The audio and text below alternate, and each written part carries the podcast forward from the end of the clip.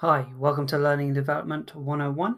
I'm your host, Joe, and today we are going to have a look at material, more so around creating material, different styles. So, looking back at our last few episodes where we looked at the systems approach to training, uh, we're going to be looking uh, more so uh, around steps uh, six and five. So, five and six are going to be the, the kind of creation side, so how we're going to deliver that, and then step nine on the actual delivery side of it. Okay, so material. How do we go around creating it? Well, there's a number of ways, and this comes down to your stakeholder. Okay, um, for those of you who are new to the learning and development game, uh, that would be you know your manager's direction, or if you've been in, in the game for a little while, or just perhaps you want to make a better impression, input from the stakeholder. Now, I'll use uh, some examples throughout this. So for, for my first example, if you were to use a uh, complaints uh, module for a piece of delivery uh, or a piece of training, coming from the stakeholder directly, you want to find out you know what they want and you know how they want it delivered. Now if they are happy for like a face-to-face um, or they want it to be done one-on-one or in a group setting um, you kind of have to convince the stakeholder on other ways if you think they're better. So the first real way to deliver any training and this is I wouldn't say the bread and butter of L&D, but it is the most old school, and that would be PowerPoint presentation. That's not saying PowerPoint is a bad thing. If anything, it can be um, very useful in its delivery and it can be very much to the point. What we tend to do as uh, trainers or those delivering something is we overload people with PowerPoint. It's usually, you know, 400 slides of information that isn't 100% relevant, but we're trying to capture all the bases in one just so that we can, you know, say we've done our job. That's not what we want. A good PowerPoint slide, and I say slide because you, you, you want to break it down. A good PowerPoint slide should have minimal information and be used as a placeholder only. Now, if you were to integrate video into that, that's another another topic. But if it is strictly PowerPoint and you as the trainer are delivering in a face-to-face manner or even over Skype or whatever video cast system that you have, uh, Zoom is the latest one. Um, a holding slide is all you need because the delivery comes from you, the trainer. You are there to capture people's minds and imaginations. It doesn't have to be fancy. Okay, you don't need hundreds of animations, you know, words flying in from left and right, disappearing and reappearing. As a as a, a little one-off gimmick, okay, it's nice to break it up. But if you are constantly doing it, it just kills the presentation. It kills what you are trying to say, especially if you put sound in. Because sound is a very big distraction. You could be talking about something very important, and then midway through what you're trying to discuss, if you have something coming in that makes a loud noise, those who are attending seem to have instantly forgotten what you've just talked about because they're either startled by the noise or they're completely distracted by the noise. And it takes them a few minutes to get back into, you know, the swing of what you're talking about, by which time they've forgotten what you've just said after the noise and have to try and catch up. Now, if you feel that your material is very dry and you've got to jazz it up a little bit, then, you know, a little bit of noise every now and then just to bring attention back into the room is, is a good way to go. So that's the PowerPoint, you know, and, you know, when we talk about delivery of the PowerPoint, colors play a big part as well. Um, in fact, one of the, the most prominent color schemes um, that's very catching is blue and yellow, but it's very garish and very harsh overall. Um, light pastel colors are probably your better ones to go for with um, solid bold text. Um, draws the focus, but again, you know, it's just a holding slide. Video, on the other hand, is something that is entirely different. Okay. Now, when we say video, I'm not talking about e learning. I'm talking about recording of your screen, perhaps.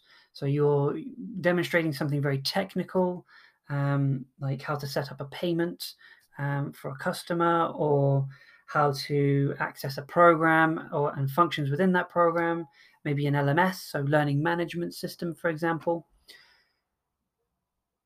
Recording that video and having a voiceover is great. It's very clear, but it comes down to you, the voiceover artist, to be very clear.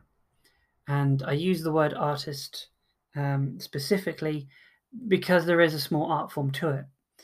If you just go monotone and keep your pitch at the same sort of level, no one is really interested in what you're saying. It's all click here, click here, okay, put information here. So you, the artist, have to be able to provide some change in tone and pitch to make it more interesting. If it's not interesting, the person switches off. Yes, they've watched the video, but they don't retain any of that information. Now, it has to be clean. And when I say clean, I mean you click with purpose. You can't be scrolling all around the screen trying to find what you need to find to demonstrate what you're trying to demonstrate. You should be able to go to where you need to go in the fewest amount of clicks possible, the fewest amount of scroll time or video time. If your video is going to turn out to be, you know, 10, 15 minutes, is there any way you can break it down? You know, three five minute videos are easier to digest than one 15 minute video. Or even better, 15 one minute videos. The more you can break it down, the easier it is for someone to digest. They may have an understanding of the process in general, but they perhaps forgot one particular point. If you've got a 15 minute video, they have to either watch the whole thing or scroll through it till they find the part they want and then just do that one part. And they're going to waste time doing that because they may not remember where it falls in the order of things. And again, you know, if we're not clean in how we're recording our video and jumping all over the place, it can be very confusing for that person watching that video, you know, our delegate. So break it down as much as possible and titling it appropriately. That way, the delegate knows exactly what they want to look for. So if it's, you know, raising a payment, they want to know where to put in bank details. They're just going to look for the video that says how to put in bank details, watch that one minute video, and then they know what to do. Minimal time invested, maximum gain. That's videos. Now, videos can be put into PowerPoint. And this is where things get interesting, depending on how you want to do it. And this is what we call blended learning. Now, I'm using PowerPoint and video screen capture as a base example, but you can have other things put into blended learning, such as e learning. Um, you can have a delegate present their screen and talk them through it and talk the rest of the delegates through what they're doing, and that goes into what's called differential learning. Um, and those are the two big things that you know most companies want to see, especially when you're looking for a new job. They always you know highlight be able to deliver blended learning, not so much differential learning. In fact, that's actually a very good thing to be able to demonstrate um, when job hunting that you understand what differential learning is and how it applies. But the blended learning is always the uh, the big part. Now, how to do blended learning? Well, let's go through our PowerPoint and, you know, it's just a whole slide. You put an activity in and it's a technical activity. So we're going to um, demonstrate how to raise a complaint or input bank details. Or we're going to put it to the audience, our delegates, and say, okay, what information do you think you have to capture? So first turn it into a, bit of a game. So what information do you think you have to capture when raising a complaint for a customer? Let them have, you know, five minutes just to shout out their ideas or write down their ideas. Then say to them, okay, I want you to watch this video on how to log a complaint. And in that video, you should have the information that you need to capture. You're then going to say to them, okay, now practice.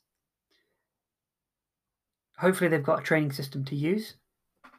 If not, might be a little bit difficult, or maybe it's not, depending on how your, your live system is set up, but have them practice.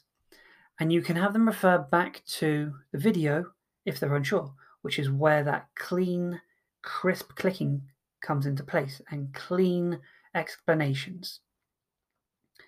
Then, once they're done, differential learning can take over. You ask for a volunteer first. If not, choose someone. And remember, you offer, pause, nominate. Okay, so if it's me, John, Sally, and uh, Lucius, all in the classroom, I can say, okay, um, can someone show me how to log a complaint? Pause, Sally, show me how to do a complaint. And that way, everyone stays switched on because they're going to be expecting to be chosen, even if they don't want to volunteer. Now, remember to do it in a nice fashion. Don't just start picking on someone and vary it as much as you can so that no one feels that they're getting um, asked the questions all the time. So, differential learning then takes over. Sally demonstrates and explains how to log a complaint, and everyone nods and agrees or raises questions. And then we try and answer them. And that's a good part, good part of differential learning. Now, I mentioned it slightly earlier uh, that another way to deliver material is e learning. Now, e learning or electronic learning, also online learning, very similar things but somewhat different, is a very unique perspective. It has to be engaging. It has to be fun and at most interactive because the person is sitting at their desk watching something that is more than a minute long and they have to get information out of it. Now, a good sort of process to follow with e learning is an overview of what they're going to learn, a small activity to see what knowledge they understand um, sort of a knowledge check. It shouldn't be marked or graded in any way. You know, you can say, "Yep, well done, that's correct." If they get the right answer, if they get it wrong, you don't penalize them in any way. You can correct them and saying, "Actually, it should be this," but don't worry, we're going to explain. And that's where story branching kind of comes into it as well. So if they get it right, you can lead them down one end of a story. If they get it wrong, you can lead them down another end of a story where we're going to teach them a bit more. So, small activity, then followed by an explanation, you know, preferably something that's very relative to their working environment. Now, a couple programs, for example, are um, Storyline. Uh, that's a, a good e learning authorization tool. And there is uh, Adobe as well. Storyline kind of holds the market um, in that they are essentially PowerPoint on steroids. Because they can do so many more interactions in a different fashion to Adobe, um, I'm a bit biased towards Storyline, I will say, um, mostly from experience. But they also have the ability to insert um, other things from GoAnimate. Uh, I think GoAnimate have actually rebranded now, um, but you can insert that sort of style. Or you could just do the whole thing in GoAnimate, depending on what you're trying to deliver. Keep in mind how long it's going to take to do this material. A PowerPoint, for every hour of delivery, that you are going to do by PowerPoint should take a day to construct or put together. E learning, on the other hand, for every hour you are going to deliver, it will take about one week, provided you don't have any templates to draw inspiration from. If you are doing it all from scratch and you're trying to make it not basic, but as interactive as possible, about a week just to deliver an hour's worth of training. Now, if you understand JavaScript, uh, Storyline can uh, take care of a lot of issues because of that. That you can actually import JavaScript directly to it. Um, but that's that's rough. That's my rule of thumb. You know, um, one hour for PowerPoint is one day for creation. Uh, e-learning is one week. Uh, a video for every one minute you are recording, 10 minutes of preparation. Okay, that's 10 minutes in total. So you're going to have to go through a couple um, run throughs. You're going to make sure you want to get your verbals down and you've got to make sure that the clicks are nice and crisp. So this is all about um, the different materials and how to how to get it across. Um, once you've kind of delivered that core material, we then move on to coaching. Now, coaching is an entirely different beast. Think of the material that you're delivering as the core belief. Okay, it's the, the structure of what you're trying to teach. People can understand it, people can demonstrate it, and they can go forward with it. The coaching aspect is how they're going to get better at it or how they're going to get better within their role using what you have taught.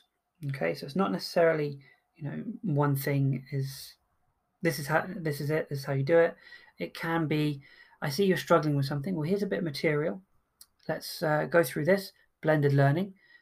Hold slide on a PowerPoint, watch the video, demonstrate. Great. How are you going to use this information and how are we going to check? And that is one thing that you will need to include in all your training material, by the way, is a knowledge check. E learning is a lot easier for a knowledge check um, because you can do a um, demonstration. So the delegate will watch video um, through e learning.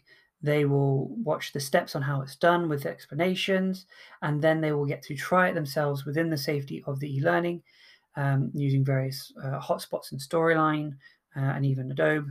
So when they click the hotspot, they um, will be given a point, you know, correct thing. You can do it without giving feedback so that the um, program progresses. And at the end, you can get a score. Or if you wanted to keep it even more simpler, a quiz. Uh, you can do text free type quiz. That's a lot harder. Um, you do have to think a lot more around that, especially variations of words um, or multiple choice. Knowledge checks are very important. It lets you know that what you've taught has sunk in and that the delegate has understood it. Um, PowerPoint and videos are a bit different if they're just going to watch it. Um, however, if you're going to take that um, blended style and then put it into the differential style, so they watch the video, they then recreate it. Okay, now demonstrate it, but they're demonstrating it to someone else. That's differential. And when doing sort of things like that, maybe think about um, a, a triangle. So you've got one person who is um, delivering it, one person who is receiving the information, and one person who is assessing how that information is delivered.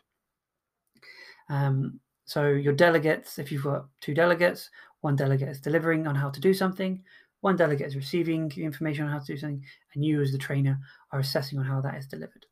Uh, and that helps with the, the understanding. So uh, that's material and uh, a little bit around uh, delivery. One final thing I want to say when around delivery is be open to feedback, not just after the training is finished, but there and then. It is your responsibility as a trainer to be able to get information across to someone in multiple ways.